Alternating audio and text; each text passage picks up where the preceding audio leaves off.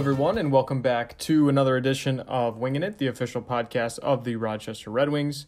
My name is Nate Rowan, the Director of Communications, and today we have an interview with Bob Matthews, who honestly, surprisingly, and abruptly retired on Friday after a long career in local media here in Rochester. He had been with the Times Union when it was around, the Democrat and Chronicle, and then finished his career at News Radio Wham 1180. Had a show for a long time from 6 to 8 p.m. on that station. And on Friday, announced early on in that show that it was going to be his last show on Friday and that he was going to retire. The show was a lot of people calling in and thanking Bob for everything that he had done. I know the Red Wings specifically owe Bob a lot. A lot of people credit him with pushing to get Frontier Field built, and he always covered the team, good seasons, bad seasons, whatever it may be. So I know the Red Wings are appreciative of him for his efforts and how he fairly and accurately covered the team. So we thought this week it would be a good opportunity to kind of tell Bob's story a little bit, how he got started in media and his background that kind of led him to the career that he ended up having.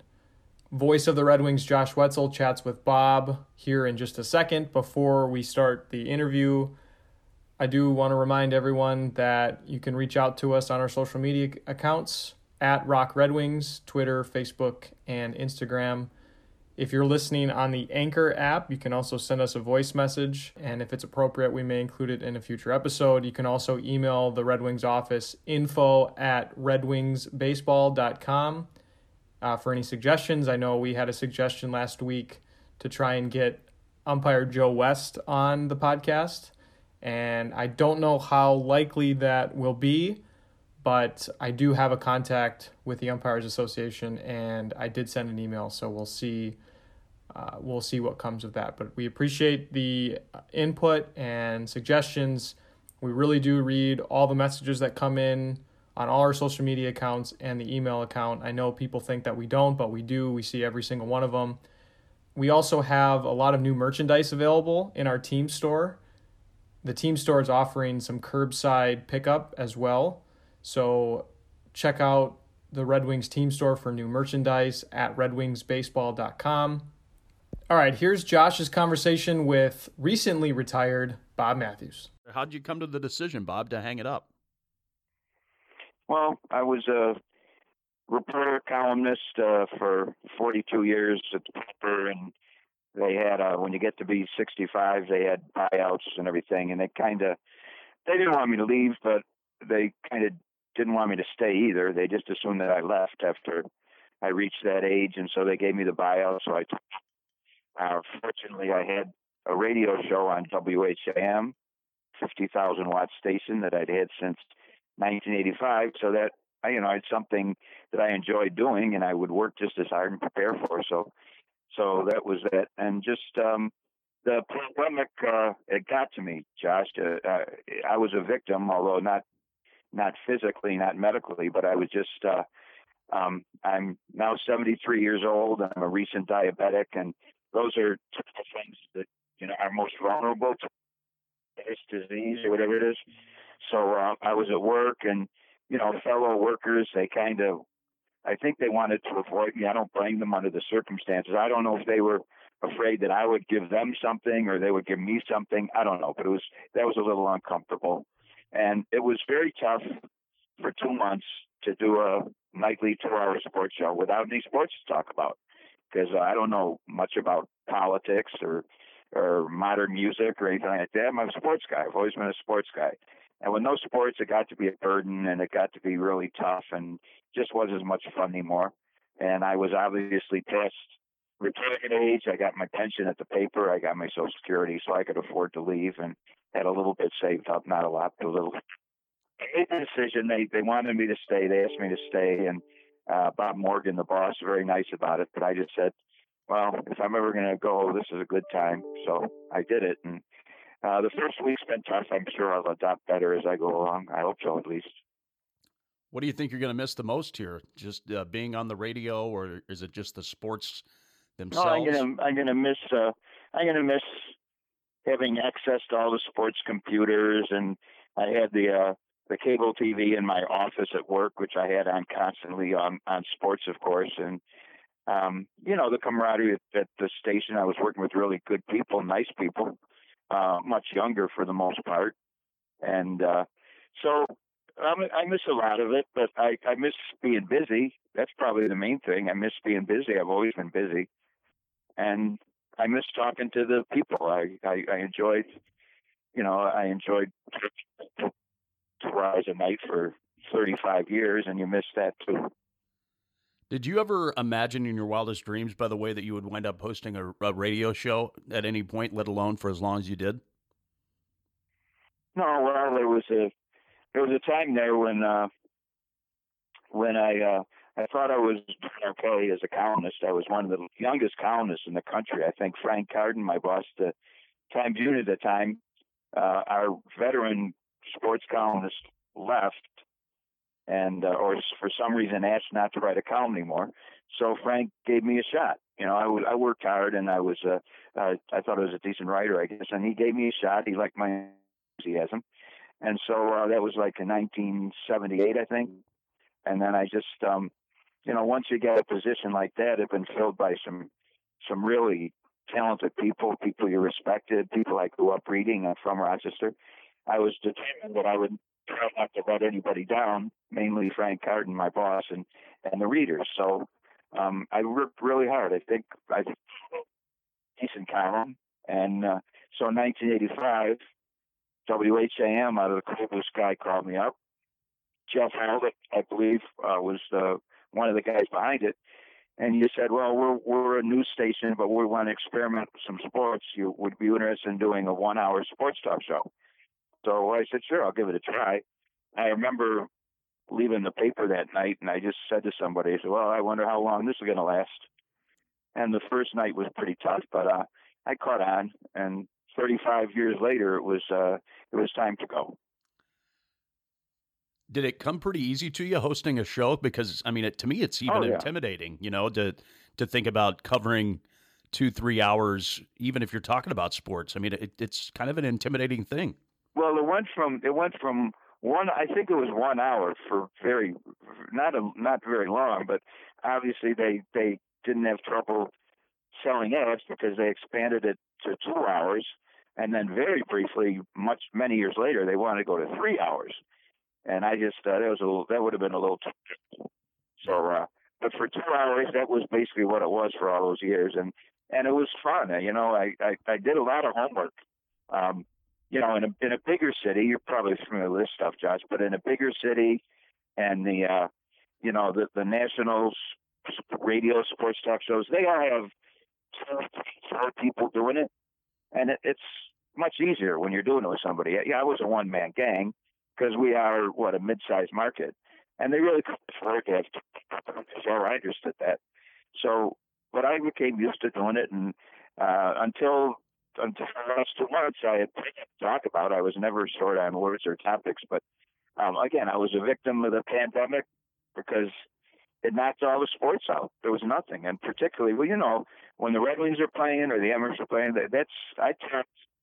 One thing I was proud of, I really tried to support selfishly because it was a, a source of a lot of my what I was talking about.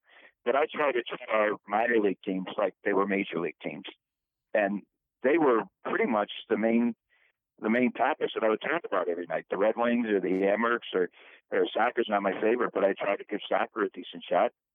And uh so that was that was basically it. So to answer your question, no, it wasn't tough. It was fun until the last two months, and maybe it's a combination of age and um I just thought I thought, well, I gotta retire someday and I don't have any idea when there's gonna be sports again. Um maybe I'm getting old, a little bit senile, but I'm I'm worried, Josh. I don't I don't know why everybody's so optimistic there's going to be sports anytime soon.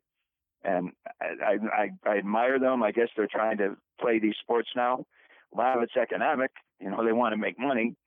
But I just think uh, the scientists, the the experts are telling us there's going to be a second wave coming in the fall of this uh, whatever it is, this disease or pandemic And I, I'm just fearful that we've done everything we're supposed to do, social distancing, closing things up. I'm afraid now that things are gradually down, we think, psychologically, because so many people are so depressed about sitting around and a lot of people still and now you you know a lot of people a lot of states they're rebelling now. They they want to get out and have life like usual. And i just wonder if this pandemic comes back in the fall and these experts are right. Now these same experts said we're going to have what 10 million people die so they they were uh, cautiously pessimistic i guess. But I, if, it, if it comes back strong in the fall what are we going to do? I mean, people are going to be more down than they are now. So I, I wish I could be more optimistic. I, I just I can't see baseball coming back. I kind of hope it doesn't. I can't see such a convoluted half a season. Uh, I don't know. Without any fans, I don't know. Well, what do you think, Josh? Yeah, unfortunately, what do you I, want? unfortunately, I uh, I tend to be in agreement with you on all those counts, Bob. Uh, but I want to shift topics because I don't want to get all bummed okay. out right now. All right. I want to. How did okay. you How did you start at the paper? What was your first gig at the newspaper? What were you covering?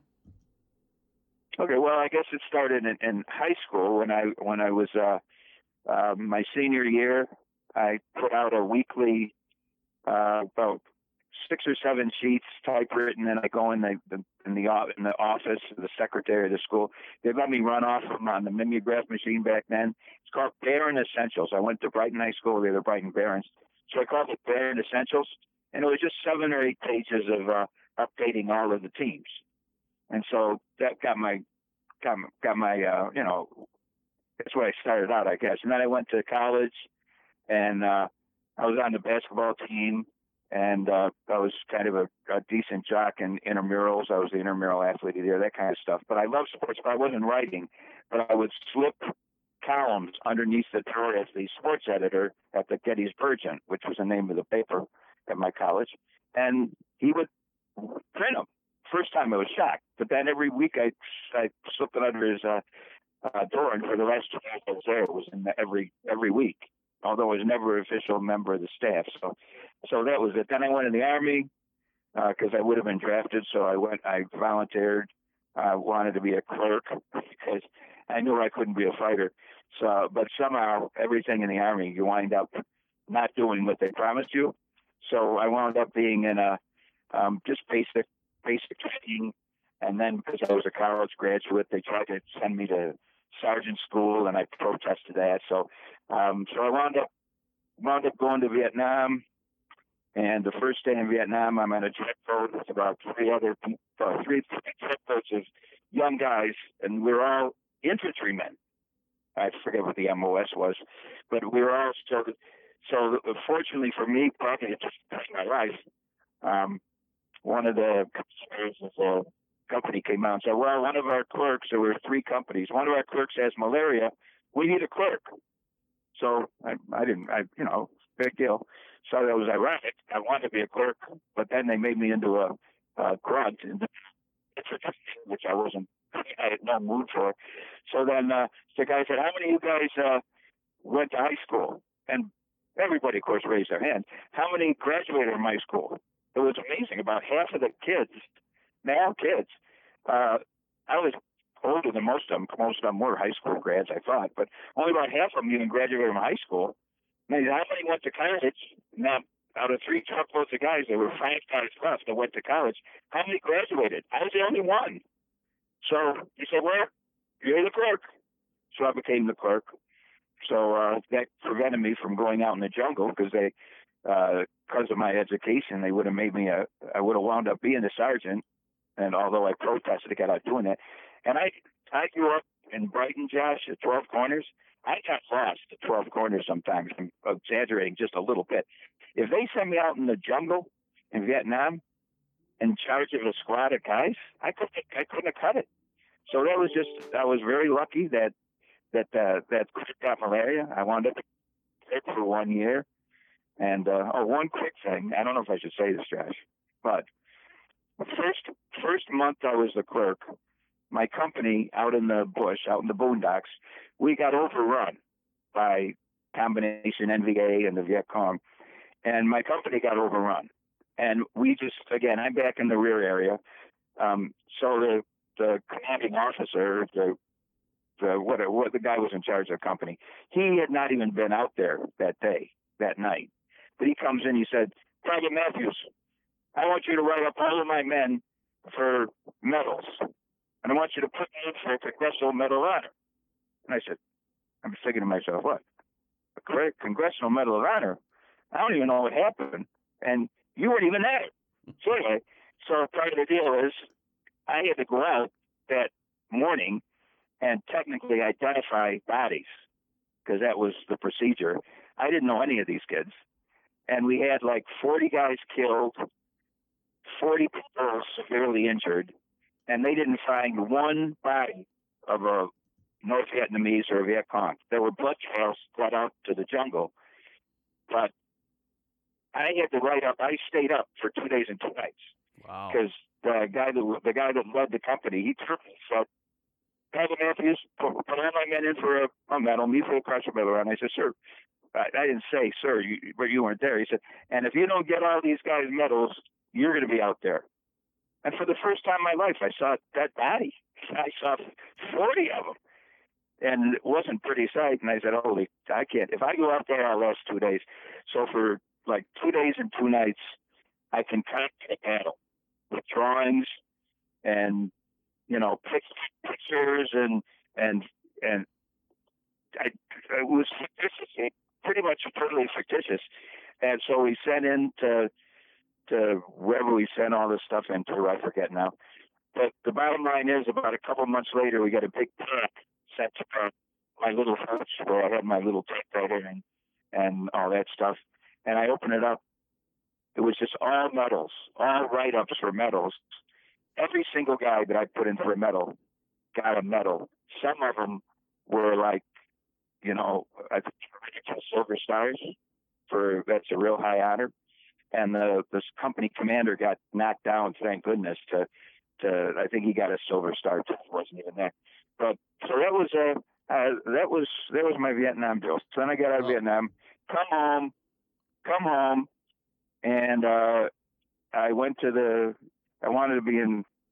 Wanted to be at the paper. I thought I was a writer, so I, I went to the paper. They put me in the in the uh, uh, teletype room where you, where all of the information came in, and you had to strip them off, and uh, they had these uh, uh, the machines. You had to stick your hands in there after they were down, but they were still very sharp and I cut my finger a little bit, and I said, "This isn't for me." So I, I went to the sports editor. I said, "Well, I really want to work here, but I just can't, I can't hack in the composing room." So again, the, the guy gave me a break, and um, so immediately I went to the sports staff, started at the very bottom, and worked my way up. So I guess that's how I became a sports writer, and I'm glad I did because it's been a lot of fun, and and again, I was I'm very proud that I I think I think if I had any claim to fame, um, I really treated our minor league teams like major league teams. They meant so much to me because I grew up watching them all, and it pains me now that the paper, because of uh,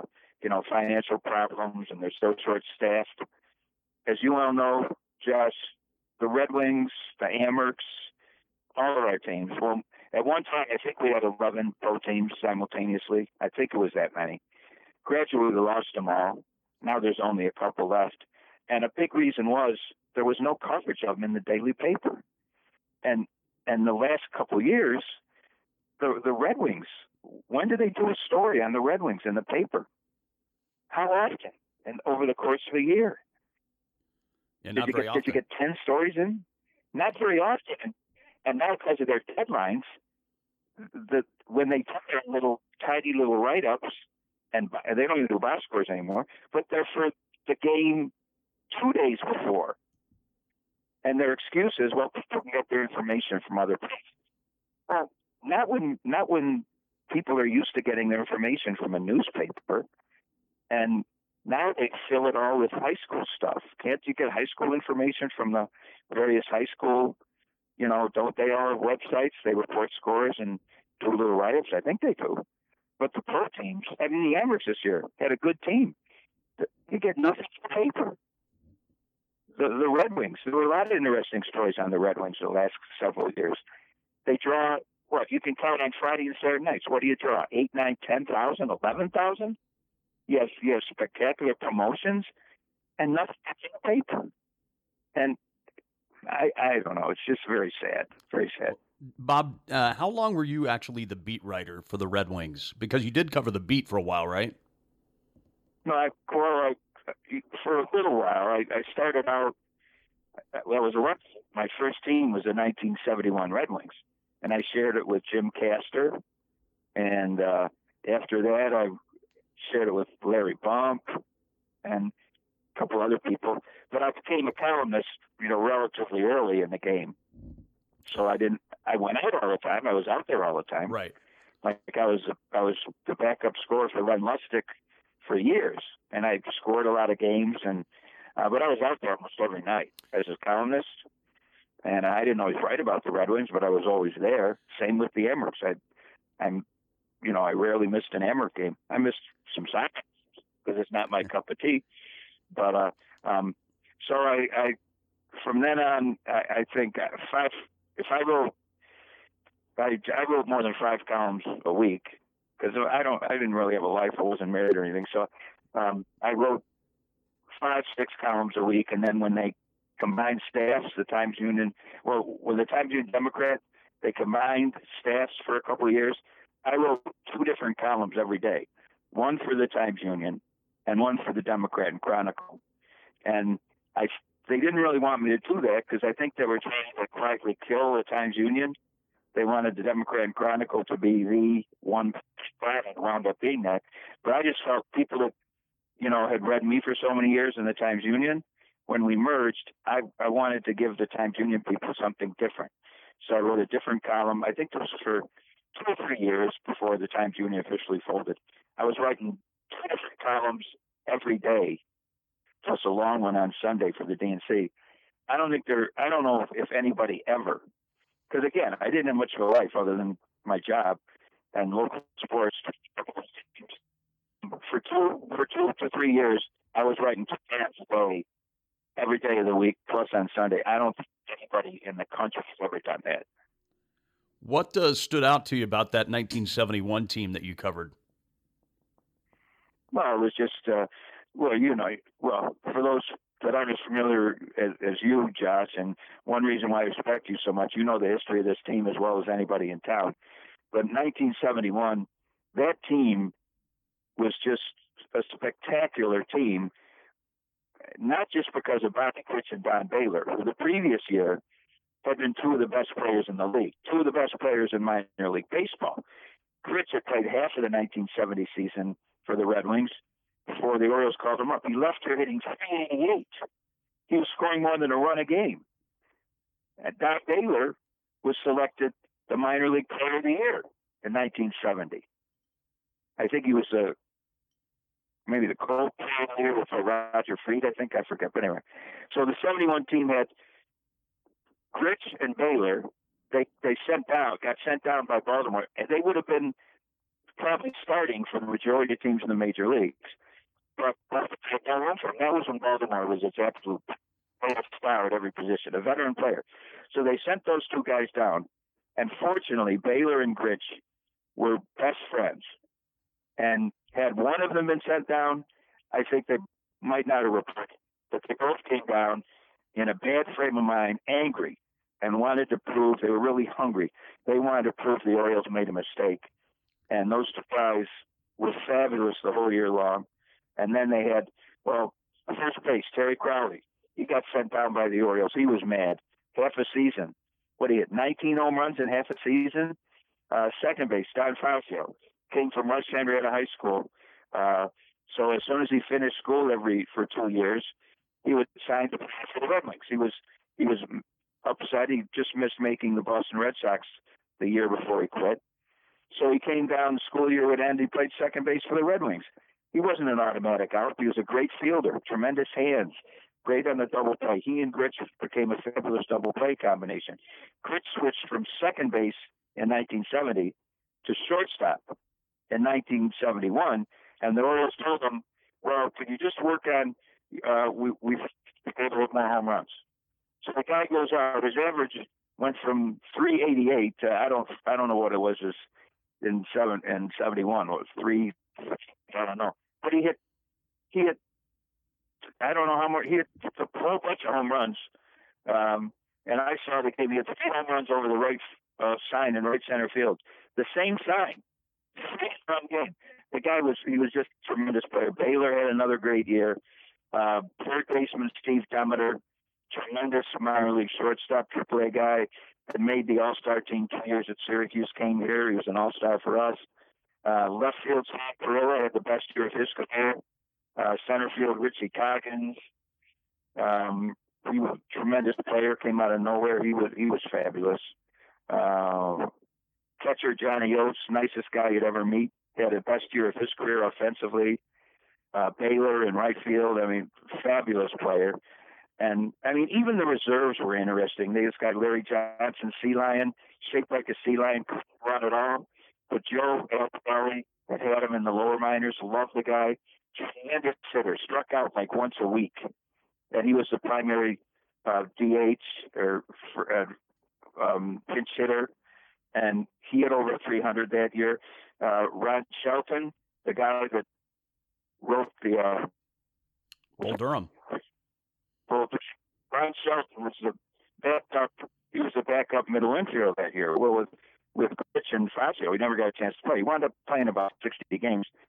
Dramatic. That was a pretty good little. But it was his last season, and of course, he spent the chronicling Joe Altobelli and all the Joe stories about life in the low miners, and and Shelton lived in the low miners in the Oriole organization for five or six years. So, so then he retired after year and wrote the book, and and we now uh, uh, Steve Dalkowski, the late Steve Dalkowski, uh, what uh, LaLoosh guy, LaLoosh guy, and Joe. A lot of people think Joe had a lot to do with the uh, with the main character Crash Davis, and so anyway, so and the staff Roric Harrison for one season was as good a pitcher as ever seen with the Red Wings in all these years, and he could also hit. He was a great hitter, and he was like 15 and five, had all kinds of strikeouts got injured in the the, I think the first first second first year of the first round of the playoffs. He hurt his leg. Was out for the year.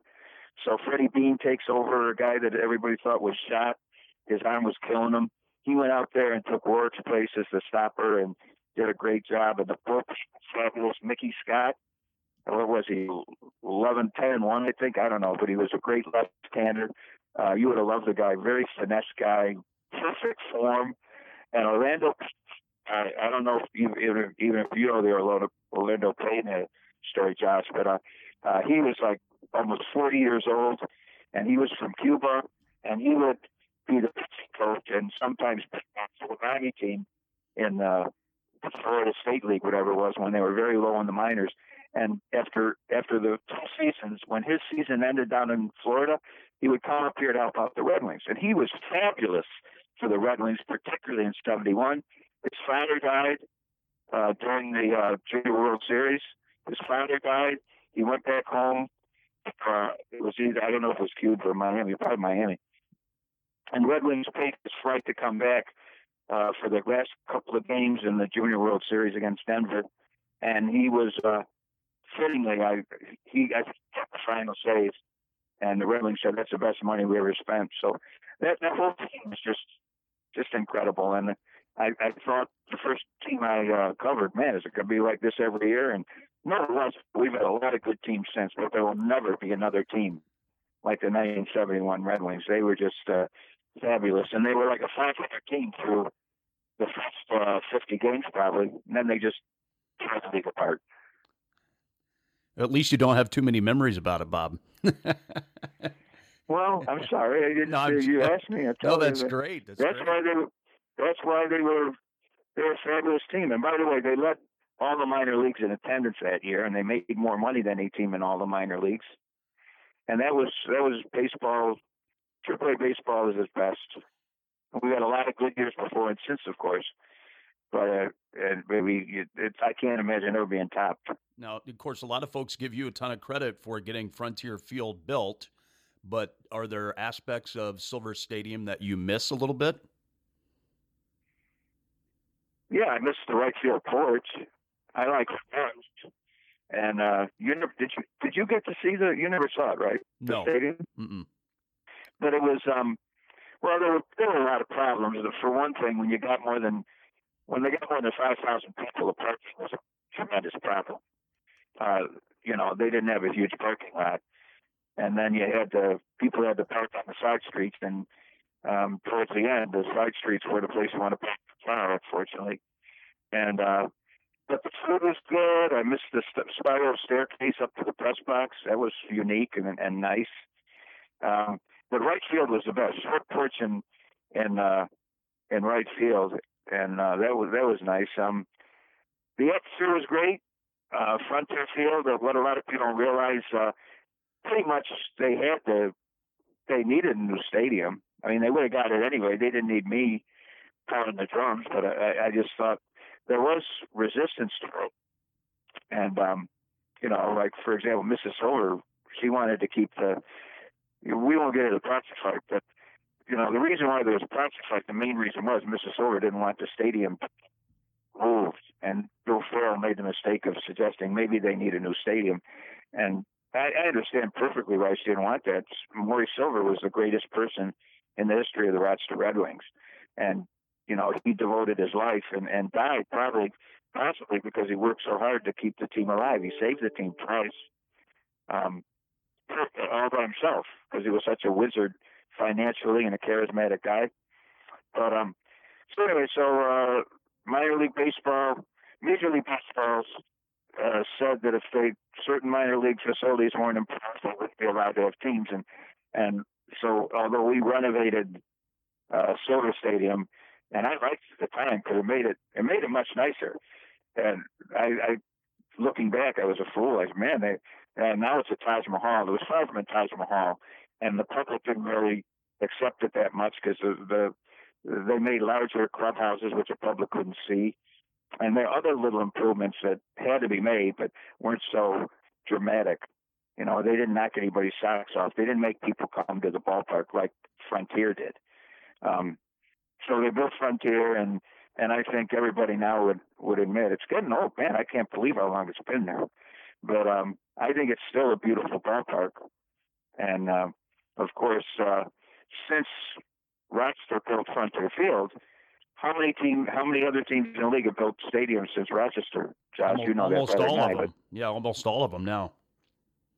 So some people say, well, uh, as a matter of fact, I got a, a text at one of the last weeks I was at the radio station say, well, now how do you feel? Well, um, the Red Wings were like in the middle of the league in attendance.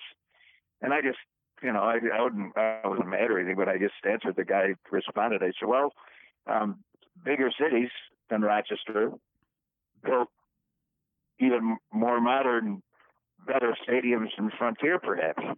I think some some cases they probably were better. I can't believe they all were, and so that's why. And we still fine. And so, uh, well, so and also, also, if I could say one thing, I think Frontier Field has contributed with good crowds, you know, steady attendance all those years, wise investing by management. Uh, this past season, they had like five million dollars in the bank, and some people were critical of that. You know, some non-baseball fans, uh, people that are concerned about finances and everything, and and wasting money. They say, how can a minor league team have five million dollars in the bank? Now, I credit Naomi and, and Gary Larder, particularly with Gary and his genius with the stock market. But um, the combination of fans turning out, great promotions, um, good work by you, making people want to go to games when they weren't listening to you. Um, that all that all equaled five million dollars. I think that's what it was this past fiscal year. And and I asked Gary, who's a very good friend of mine, Gary Larder, um, the chairman of the board, not chairman of the board anymore. I, well, what is he now? President? He's some title. I don't know what Gary's title is now. I think he is What is chairman. Of, I think he's chairman of the board right now. no, yeah, okay. I think so. But anyway, so uh, so Gary's uh, very good friends with Gary, and he just explained to me. He said, "Well, that's for a rainy day." And I said, "What do you mean a rainy day?" And well, it's just for a rainy day. And now it turns out a rainy day is a pandemic. And I think, Yeah, it's a- it's I, a I- downpour. I worry. Yeah, it, it, but I feel very bad I think there are minor league teams. Not only the 40 they're going to die because of the goofy commissioner, uh, you know, streamlining the minors. Not only are they going to lose 40 cities that who knows how many fans in those 40 cities grew up watching their minor leaguers and, and loving baseball. They're now going to be laughed by baseball. But but anyway, so now this pandemic, um, we're still going to have you got that five million. We're okay. We're fine. But I think some other teams and the minors are going to be in a lot of trouble because I don't think the majors are going to bail them out. The majors might happen uh, to to pull out those 40 teams, those towns that are losing their teams. But I don't know how much it's going to help the other teams. But I, am surprised yeah. that you missed the spiral staircase at Silver Stadium. That seems like that would be well, a little bit of a well, risk. I, would miss, I, I wouldn't miss it now because I don't have hard time getting getting you know negotiating it. I put on about I was a skinny mini once, and now uh, particularly now that I've uh, I'm holed up in my in my humble abode, I I, I bet I weigh about two forty now. But uh, the staircase uh, it was it was a problem for some older guys. Some of the older guys had trouble with it, and it was very narrow, and it was the only way to get up. It was really it was something. I, I don't know. It sounds like a nightmare to bring the radio equipment up there, from my perspective. I'm sure it was. I'm sure it was. Uh, who do you have a list of like most underrated Red Wings of all time? I'm curious about that. Well, for one season, for one season, and he was on the 71 team. Sam, we are proud of Parilla. I guess I've seen stories since his daughter was interviewed for one long article. I guess he was Perea, not Parilla. Okay. Perea was how you pronounced it in his language. But anyway, he he played left field, and he I think he played like two games for the like that the year before, and they finally released him, and he was like in his late twenties, and supposedly not a great fielder, but he I think he had a 333 that year, almost every day. He had so many clutch hits, and he was you know kind of a surly guy, but he was a tremendous hitter that year. And in one of the playoff games, he he made two great catches in one game and hit a couple of home runs because uh, he found out the story goes that there was money, extra money for for winning the Junior World Series.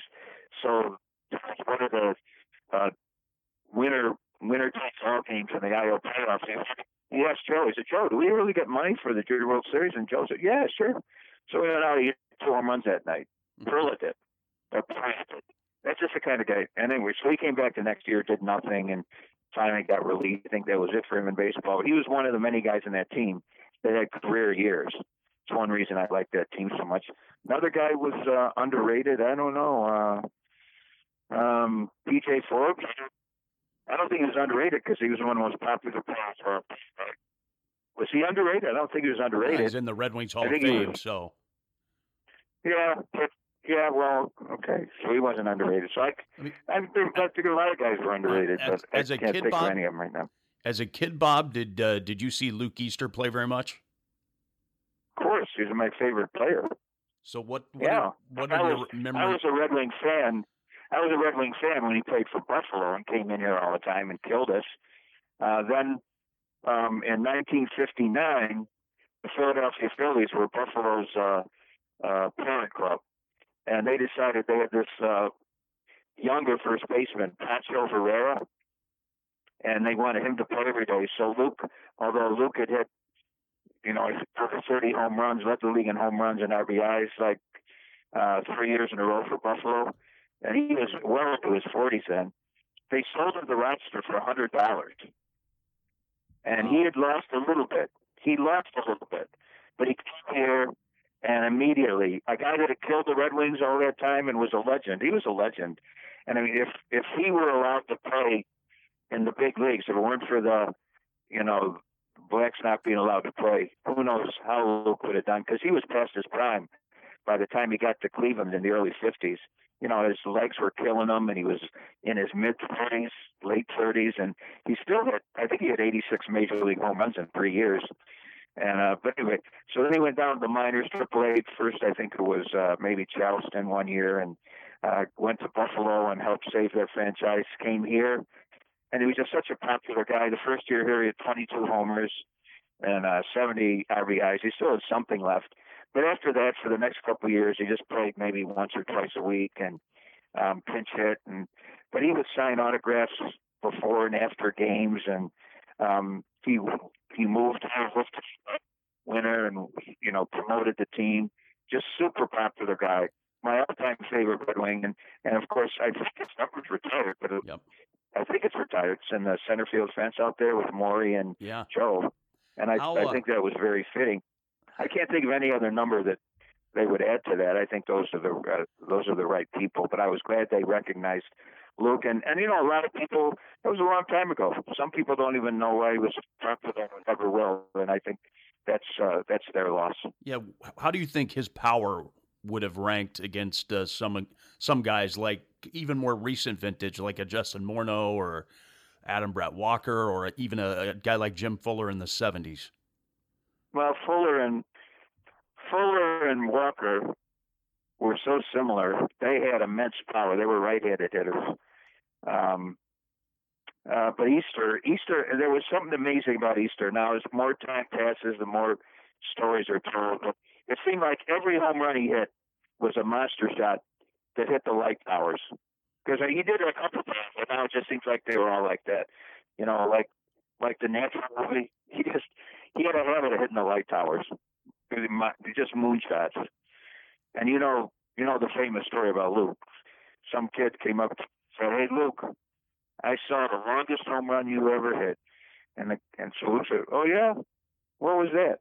He says, "Well, um, you hit it, and it landed like in a you know like 500 feet away." Luke said, "Kid, if you saw it land, that wasn't my longest home run." Pretty good line. Well, well, he was a he was quite a man, and I remember I was covering spring training the year that he was shot and killed. He was uh he was robbed, and Prince uh shot him and killed him immediately, That was in Cleveland, and that was right? a sad day for me. Yeah, and I I I cried. I was at spring training that morning when Frank Carden called me, and I was really upset for quite a while. Guy deserved better than that. You know, it's Yeah. bad enough he got he got cheated out of playing in the big leagues in his prime because he happened to be uh, African American, and then to be shot like that, he was he was taking the payroll in uh, to the bank for his fellow uh, employees, I guess, when these two punks just uh, robbed him and shot him. Mm. That was the saddest moment of my covering the Red Wings. That's for sure. Now I know you're a fan of the universal DH idea. Do you have any other Oh, Do you have any other- a long time. do you, do you have any other uh, things you would like to see implemented in baseball? Well, I like the limit on the uh, in the late innings. Okay. Uh, I wish they would place to speed up. I don't mind anything they do to speed up the game because baseball has not really adapted to the to change in Americans' way of life. You know, people don't have in the old days nothing better to do than to go to a ball game for three hours. Do you like You the know, idea of an to be- electronic strike zone, Bob? The robot umpires? No, Okay. I don't. I don't even like replays. I don't even like replays. Uh, I like it when umpires mess up. That's part of the. That's part of the allure of baseball. It's part of the umpires messing up. They don't do it on purpose. They just make mistakes. Who doesn't? Players make mistakes too. Writers make mistakes. Even Josh, you probably made a mistake or two. Oh, lots of them. Lots of them. Every game. Well, that's part of the game. Uh, Everybody's human, and uh, but I love. I've never understood, and I gradually, uh, I think uh, now it might be in the majority. I never understood why people thought there was any entertainment value in pitchers hitting for themselves. And this bunk about strategy, there's there's ample strategy in the American League, but but getting people to spend money to watch pitchers try to hit to me was one of the dumbest things in all of sports. And I'm happy to say the new deal is they're going to have the universal DH, and now some people are. I heard John DiTullio say on the radio say, uh, and for the rest of and for the 2020 season, there'll be universal DH. Uh, I think I'll on record as saying there's, the universal DH is going to be forever. This isn't a one-year experiment. They finally seen the light. This was their excuse. I think I think uh, all of the National League old time owners that were in favor of pitchers hitting for themselves, they didn't want to copy the American League. But let's face it, You want to go to ball games to see athletes that are at best at what they do.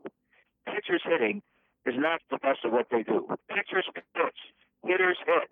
It's that easy. It's that simple. Oh, I never asked you, Josh. What do you think about the DH? You know, I'm a little bit mixed. I'm I'm I'm 80% in agreement with you, although I do like when pitchers actually can hit and and help themselves out, but those guys are so few and far between that Oh uh, yeah. Well, one thing they're saying now, Josh, they're saying, well, what about Big Sexy? Big Sexy, 42 years old. Career average like 70. It's the first home run. The oldest player ever did his first home run in the major leagues. Bartolo? Yeah, I said, well, that happens once every 100 years. Big deal. If that's the best excuse you got for a DH, that makes the, the point even better. They don't need it. And as far as the strategy stuff goes, Joe Altobelli was in agreement with you.